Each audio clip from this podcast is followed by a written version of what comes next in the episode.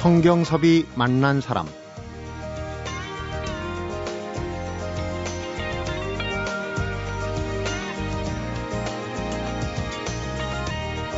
장광에 골붉은 감잎 날라와 누이는 놀란 듯 치어다 보며 오매 단풍 들 건네 김영랑의 19절이 생각나는 계절도 기울어 가고 있습니다.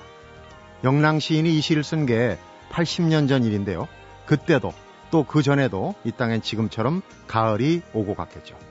가끔 이렇게 옛시 한 구절이 또 옛사람들의 흔적이 그리울 때가 있는데요. 무작정 옛것이 좋아서 40년을 민속품과 함께 한 사람이 있습니다. 갤러리 예나르의 양의숙 대표입니다.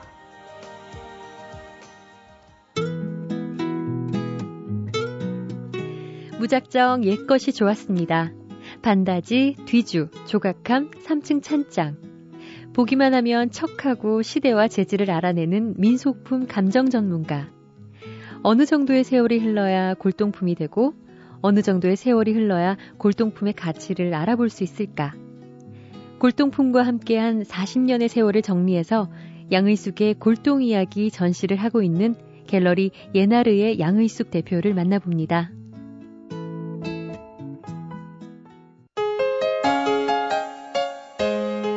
안녕하십니까 양희숙 대표님 어서 오십시오.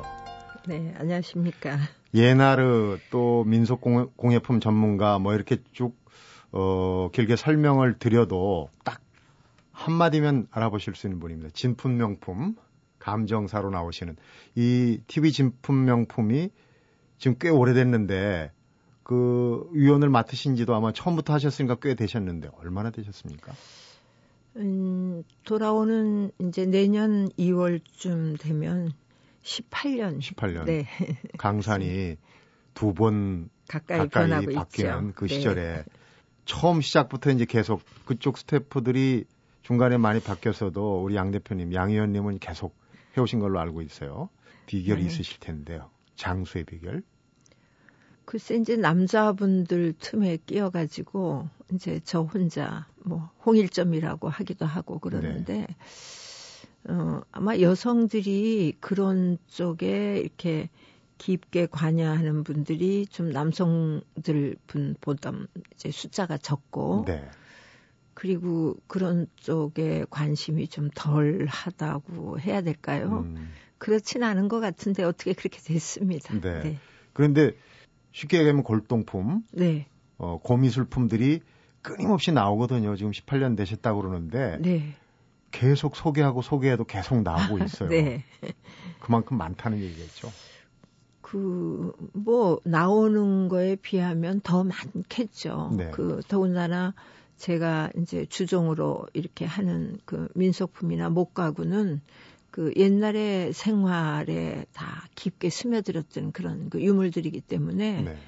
예, 뭐 많습니다. 음. 예, 많고 그 중에서도 얼마만큼 진품이고 얼마만큼 명품이냐 그거는 이제 예, 조금 생각해 봐야 음, 되겠죠. 음, 차이는 좀 있는 건데. 네. 어, 프로그램이 오래되고 고미술품, 골동품들을 네. 어, 찾기가 좀 이제 어려워지는 부분도 있고 하니까 이제 출장 감정도 가시고 그러지 네, 않습니까? 네, 네. 출장 감정의 매력은 그 이제 마을마다 이렇게 이제 지역마다 이렇게 찾아다니다 보면요. 우리가 예기치 못한 그 유물이 나오는데 굉장히 아주 그게 좀 특색이 있거든요. 그렇군요. 예. 스튜디오의 감정은 미리 편지로 내가 집안에 이런 걸 갖고 있는데 평가를 바, 받아보고 싶다. 뭐 어쩌냐, 뭐 언제 어떻게 갈 것이냐 이런 구체적인 이야기가 사전에 좀 저희들이 알고 의뢰인도 그러는데 출장 감정은 그냥 가서 그 자리에서 현장 그 감정을 하는 거거든요. 네. 그러니까 어떤 유물이 나올지 뭐 얼마만큼 좋은 게 나올지는 도저히 저질도 예측을 못 합니다. 네. 예, 그런데 그런 걸 갖고 오는 사람들을 보면 볼 때 제가 개인적으로 느끼는 거는 지금의 그 사람의 현 그 모습 보듬 음. 그 집안의 내력이라든지 가문이 있는 집안이라든지를 그 유물을 보면서 그 사람을 이렇게 보게 되거든요. 그렇군요. 예, 그 사람 이 갖고 나온 그 유물이 그 집안의 역사와 내력을 다 얘기해 주는 거기 때문에 네. 거기서 이제 우리가 또 다른 그 뭐 것을 발견하게 된다. 예, 네. 잘 보존한 그 일테면 종갓집의 종손이나 종부를 보면 참 그 집에 된 인상도 굉장히 좋을 것 같아요. 네, 그렇습니다. 정말 이 사례는 재미있다. 우리가 좀 들어두면 도움이 되겠다 하는 그런 사례가 혹시 있으시면은 어떤 경우는 이렇게 이렇게 얘기를 털어놓은 거 보면 시댁에서 아주 좋은 병풍을 한틀 받았는데 그게 그렇게 싫더랍니다. 네. 그래서 다락방에 뒀다가 갑자기 아파트가 생기면서 아파트로 이사 가면서 그 다락방에다 그 병풍을 놓고 왔대요. 음. 이제 옛날 부모님이 썼던 게 도저히 싫고 이제 새로운 게 좋아 보여서 근데 나중에 보니까 그게 엄청난 그 좋은 거를 네. 어, 모르고 그랬다는 명품인데. 네 아주 뭐 정말 좋은 명품을 그런 경우도 있고 음. 또 어떤 정보는 정말 우리가 보기에는 가격으로 환산할 수 없을 만큼 아주 그냥 보잘 것 없는 것도 어, 국보나 보물 이상으로 이렇게 곱게 간직하는 그런 정보도 있고 뭐 여러 가지 유형이 있습니다. 그러니까요. 돈으로 네. 셈할 수 없는 어떤 그 선조들의 네. 네, 그런 이제 숨결이 거기에 담겨 있는 거 아니겠습니까? 네. 가격 얘기가 나왔으니까 자연스럽게 좀 여쭤보겠습니다. 네. 가격 감정은 어떻게 하는 겁니까? 항상 궁금한데. 가격은요 무작정 하는 게 절대 아닙니다. 그러니까요. 예, 초심자들은 뭐 저 사람들 나와가지고 자기네 멋대로 가격 매기고 이러는 거 아닌가 그런데 그 가격을 감정하는 데 있어서는 저희들이 보시다시피 전문 전문가가 네 사람 있거든요. 네. 근데 어, 내가 하는 민속품 외에 회화나 뭐 도자기라든지 여러 가지가 나왔을 때 일단은 자기가 전문으로 하는 그 양반이 가장 주도권을 가지고 네. 나는 이거 100만 원이다. 근데 어떠냐 다 이렇게 하거든요. 근데 물어보지도 않은데 약속한 것처럼 똑같은 비슷한 가격이 다 나옵니다. 역시 안목들이. 예, 전문가 집단이 근데 그 가격은 여러 가지가 복합돼 있죠. 그러니까 우선 조형적으로 아름다워야 되고 네. 보존 상태가 좋아야 되고 그리고 또 덩달아서 시대가 오래되면 오래될수록. 더더욱 좋겠죠. 뭐 이런 게 그리고 또 희소성이 음, 있어야 되고, 되고 근데 그 희소성이라고 할 때는 상당히 재미있는 게 단 하나밖에 없으면 희소성이라고 할 수가 없고 그 희소의 가치 기준은 구매자가 열 사람이 있을 때 남아있는 잔존 물량이 일곱 여덟쯤 됐을 때 팽팽한 그 관계를 가지면서 가격이 상승되거든요. 수요와 공급 네, 차원에서. 네, 수요 공급 네, 차원에서 그렇습니다. 그러니까 그런 거를 다 감안해서 그리고 또 고미술 시장이 또 이외로 작아서 그 뭐 요즘 뭐 북한을 통해서 우리나라 유물이 한시적으로 이제 중국을 북한께 중국을 통해서 이렇게 들어오는 그런 경우에는 그 유물이 많아지면 또 가, 가격이 좀 내려갑니다. 네. 근데 그게 또 얼마 있으면 소진돼 버리거든요. 음. 그러면 또 가격이 또 제자리 차지하고 이런 관계 그리고 이제 시대에 맞는 그 이 고미술을 좋아하는 애호가들의 어, 시대성에 맞는 변화, 음. 그 안목의 변화, 취향도, 감각의 변화, 어, 네, 취향의 변화 이런 것도 상당히 반영이 됩니다. 가격을 매기는 게 그러니까 간단한 게 아니군요. 시장의 흐름까지도 네. 아 그렇습니다. 어, 소장가들의 네. 취향까지도 다 끌고 네. 있어야 되는 네. 그 어려운. 그러니까 하루 이틀 한 해도 해야 되는 게 아니라 오랜 연륜이 필요한 작업이라는 생각이 드네요. 네. 양의숙의 골동 이야기 이야기를 좀 해보겠습니다. 지금 전시회를 하고 계시는데 양 대표님 고향이시죠. 제주의 찬장 네. 3층짜리. 네. 제가 봐도 참 탐나는 물건이던데. 사실은 이번에 그 전시된 거는 다 이야기를 붙여서 쓰고 싶었습니다. 네. 그런데 네.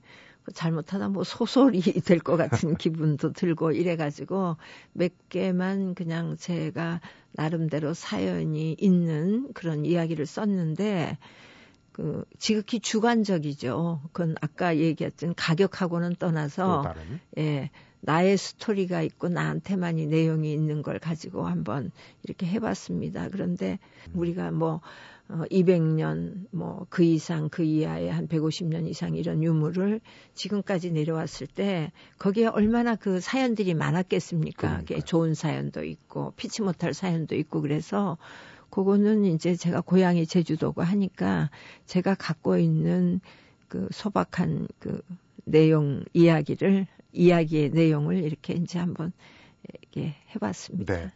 골동 고미술품과 어, 우리 양 대표님의 이야기를 한번 잘 이렇게 좋아해가지고 들어보면은 더 재미도 있고 의미가 있지 않을까 싶은 생각이 듭니다. 잠시 후에 한번 풀어보도록 하겠습니다. 성경섭이 만난 사람, 오늘은 양의숙 민속품 감정 전문가를 만나보고 있습니다. 제가 뭘 잘 못 버려요. 음. 그러니까 예를 들자면 지금 저희 집에 결혼할 때 친정 어머니가 해준 그 이불 호청 있잖아요. 네. 그것도 다 갖고 있어요. 근데 그거 참 좋아요. 근데 요즘 안 나오거든요. 네. 그러니까 그거 뭐 이제 그거 안 쓰니까 개켜가지고 이렇게 보따리 보따리 싸놨다가 음. 어, 심지어 우리 대리미질 할 때 이게 분무기로 착착 뿌려서 위에다 이게 할 네. 때요. 그건 정말 100% 면이거든요. 예전에 광목이라고. 네, 그랬더니. 광목에다가 또 이제 더 발전해가지고 이렇게 뭐 별표 무늬 같은 거 찍혀 있는 거. 네. 그건 삶아도 안 빠져요. 어허. 그런 거 다 갖고 있어요. 또쓸 때가 다 있더라고요. 네. 알겠습니다. 네.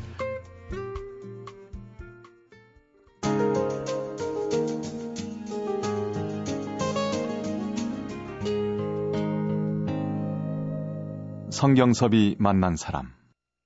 골동과 이야기를 붙여놓은 게 사실은 골동의 이야기들이 많이 담겨 있지 않겠습니까? 근데 이쪽 길로 접어들게 된 계기 중에 가장 큰 부분이 이제 제주의 목공예품, 그 중에도 반다지라고 그러시던데. 네.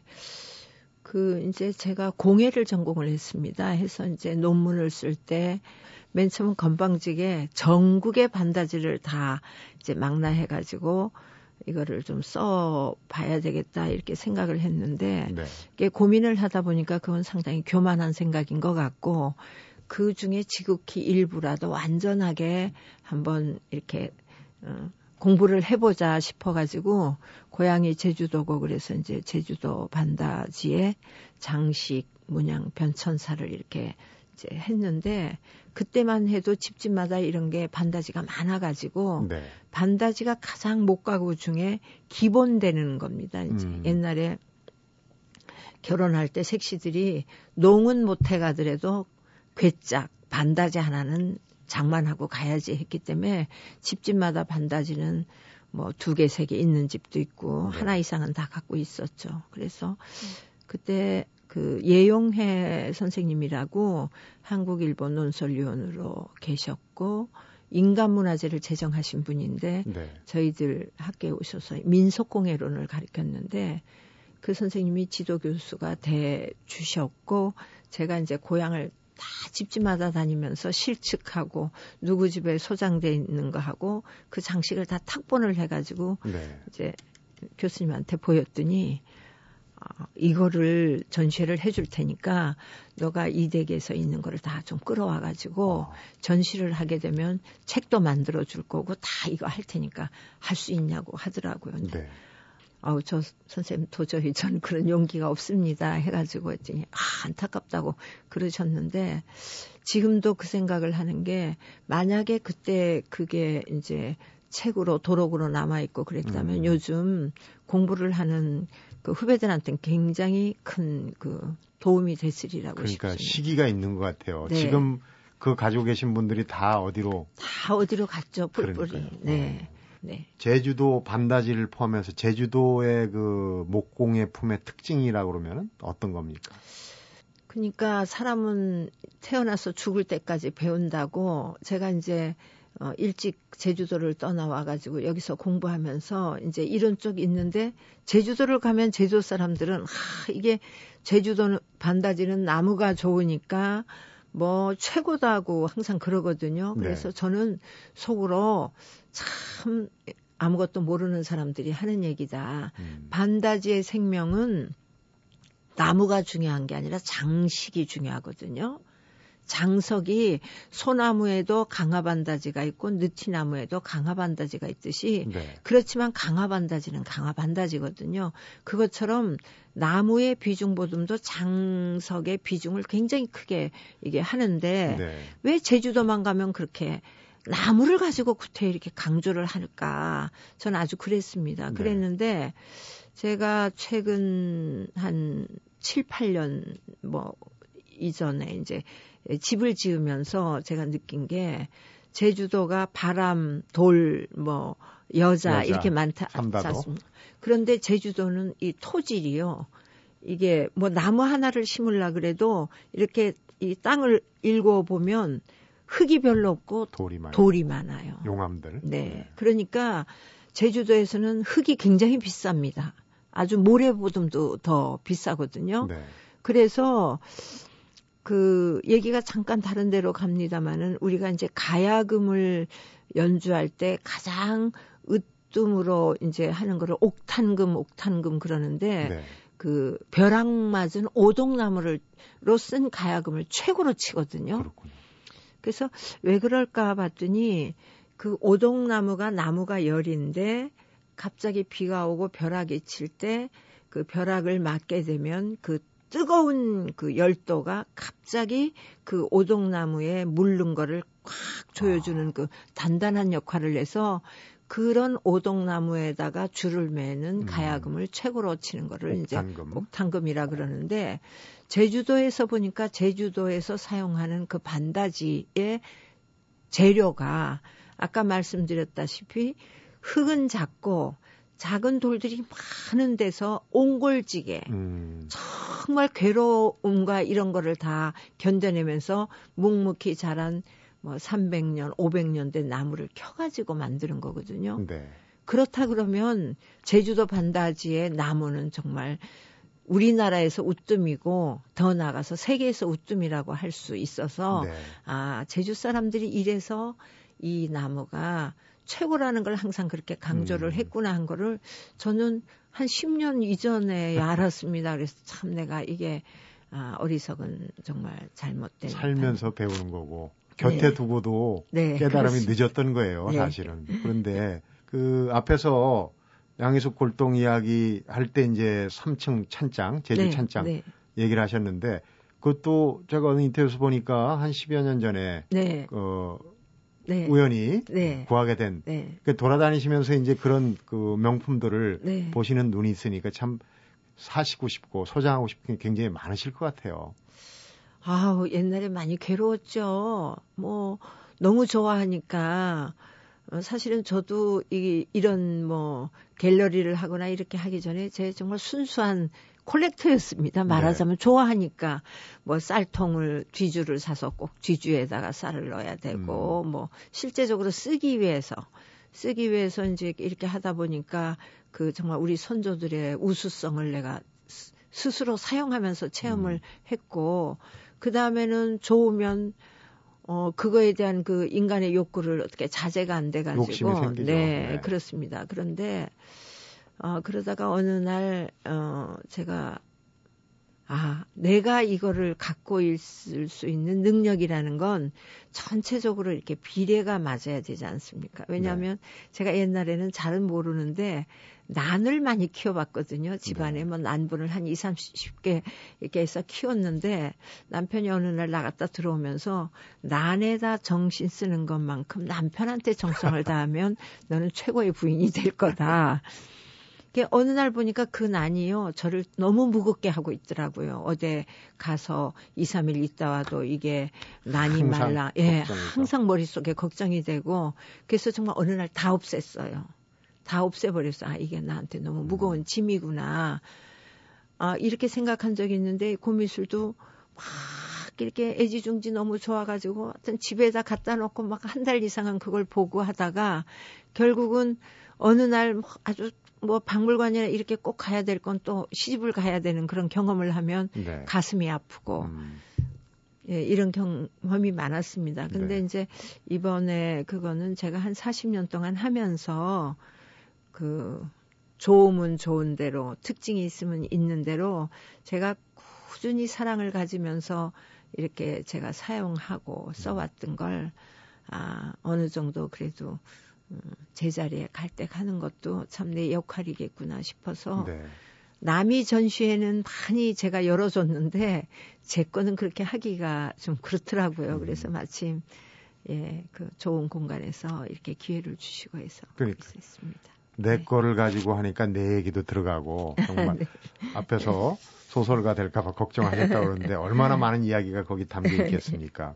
어, 민속 공예품, 네. 골동품 얘기를 하다 보면 이제 어느 정도까지가 네. 이 민속품, 골동품이 될까 이런 궁금증도 살짝 생기거든요. 네. 그 보통 이제 1920년대로 옛날에는 전후해 가지고 이제 그 한계를 잡았습니다. 네. 왜냐하면 그 1920년대 한계는 그때부터 목재가 굉장히 귀하게 돼서 네. 이제 나무로 만드는 이런 거는 귀하게 돼서 그 기점을 잡았는데 요즘은 점점 이런 게 이제 없어지고 없다 보니까 요즘은 뭐 근대 유물까지 포함해서 네.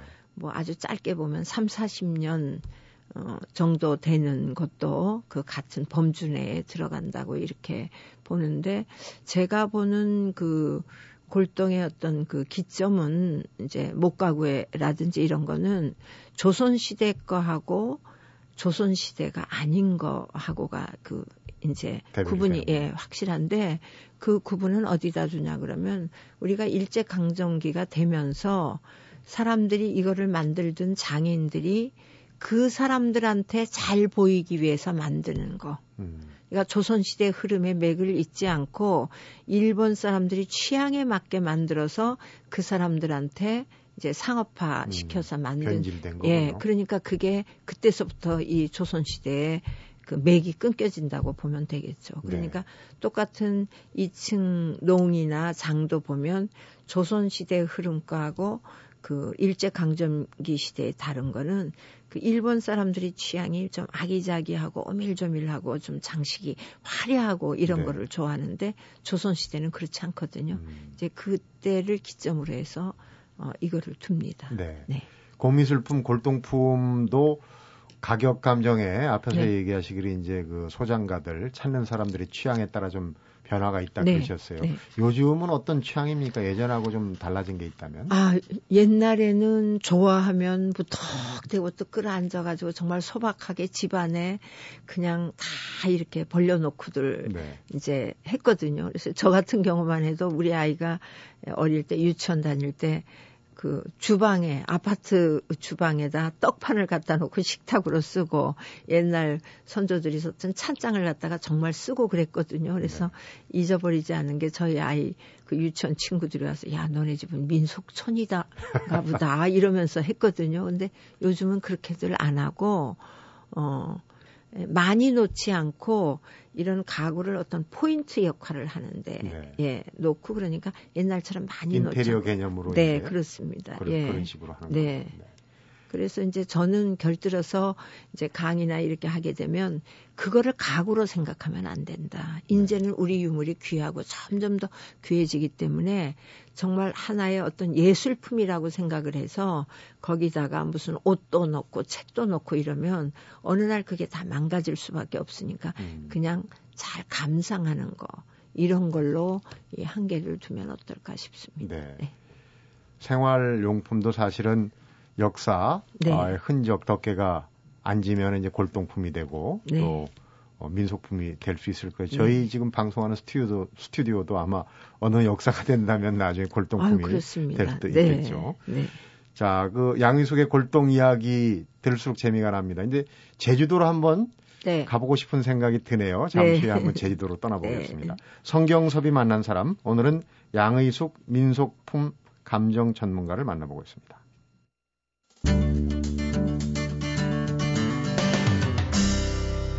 성경섭이 만난 사람.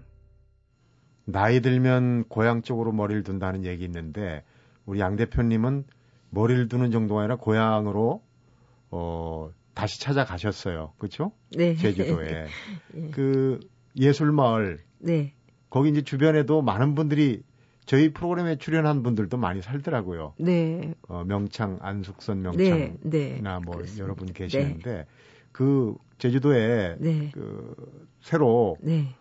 그저 터를 잡은 그 네. 마을 얘기를 좀 해주십시오. 네.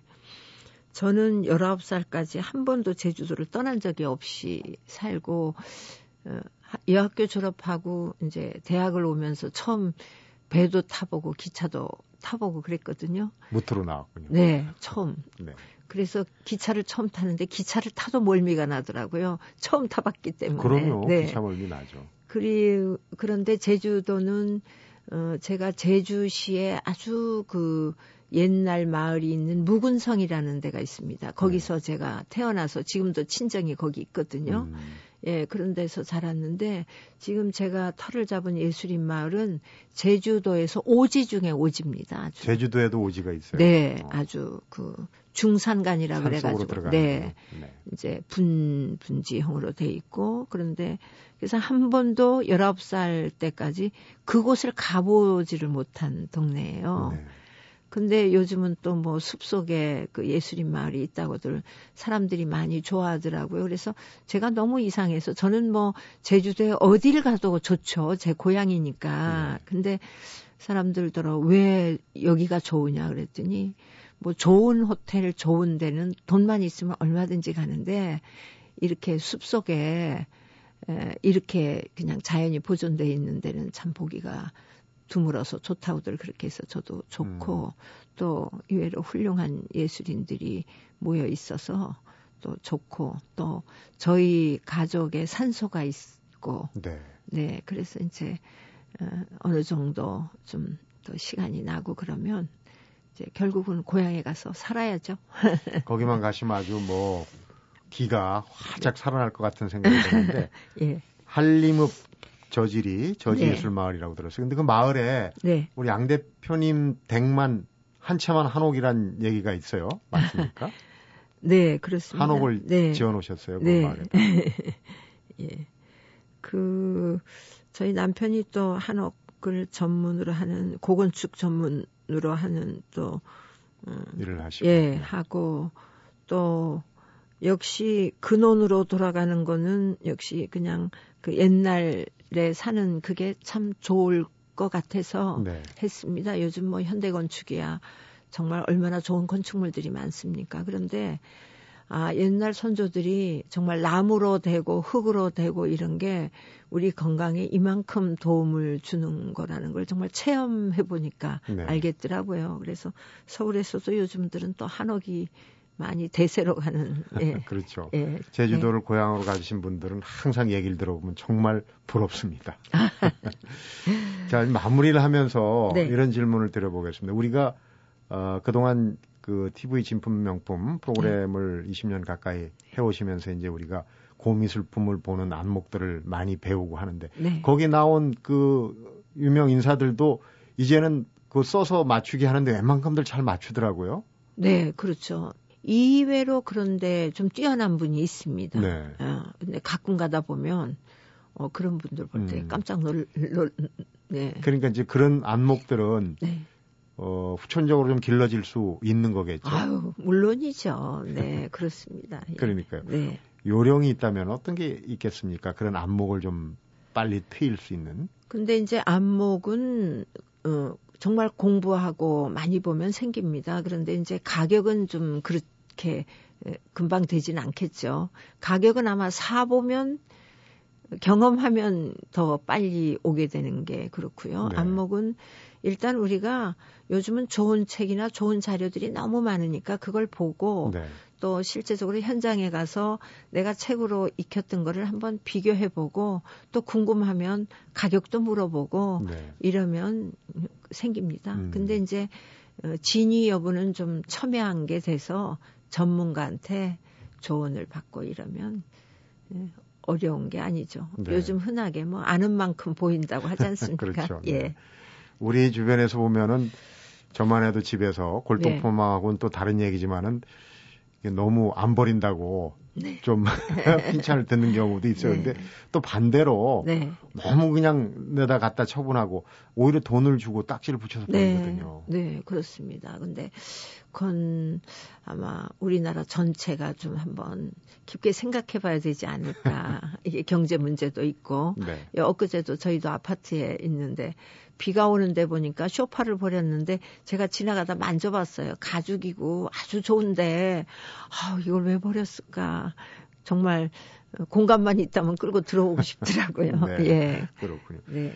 이제 전시회 잘 마무리하시길 바라고요. 네. 또 지금쯤 되면은 중요한 문제가 있죠. 후학들을 좀 길러서 네. 그런 안목들을 좀 가진 전문가들, 특히 네. 그 여성 전문가들이 좀 많지 않다고 네. 하셨는데 그런 네. 부분도 좀 생각이 있으실 것 같아요. 예, 어, 제가 길가에 무심히 가면 꽉 붙잡고 어떻게 하면 그 선생님처럼 제가 되겠습니까? 이렇게 물어보는 사람들도 있거든요. 네. 그런데 요즘 너무 현장 경험, 경험이 굉장히 중요합니다. 네. 그러니까 일본 같은 데서는 이렇게 고미술 가게에서 점원으로 있어, 있으면 나중에 다른 데 일할 때 아주 좋은 데 있던 거를 대학 졸업장보다도 더 쳐주는군요. 예, 더 아주 프라이드를 갖고 그리고 몇 년 동안 무료 봉사해서 자기가 배우는 겁니다. 네.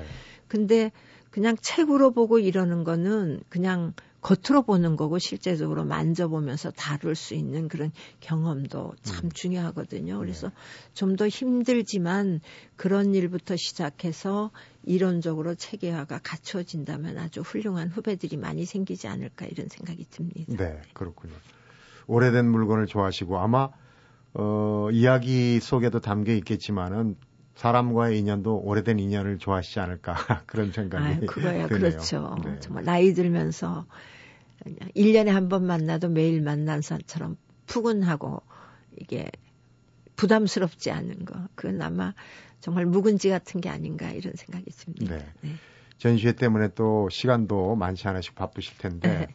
어, 이렇게 귀한 자리 마련해 주시고 재미난 얘기 들려주셔서 고맙습니다. 아이, 감사합니다. 성경섭이 만난 사람 오늘은 오는 9일까지 서울 사간동 현대갤러리에서 40년 골동 이야기 전시를 갖는 양의숙 민속품 감정 전문가를 만나봤습니다. 나뭇잎 하나가 떨어지는 것으로 가을이 돌아왔음을 안다.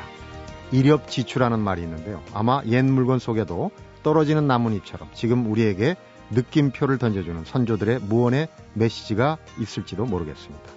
특히 가을에 이렇게 전시가 많은 거는 관심을 갖기 좋은 계절이기도 할 텐데요. 타임머신을 타고 수백 년 전에 이 땅에 살았던 조상님들의 숨결을 느껴보는 것도 참 괜찮겠다 하는 생각이 듭니다. 성경섭이 만난 사람 오늘은 여기서 인사드리겠습니다.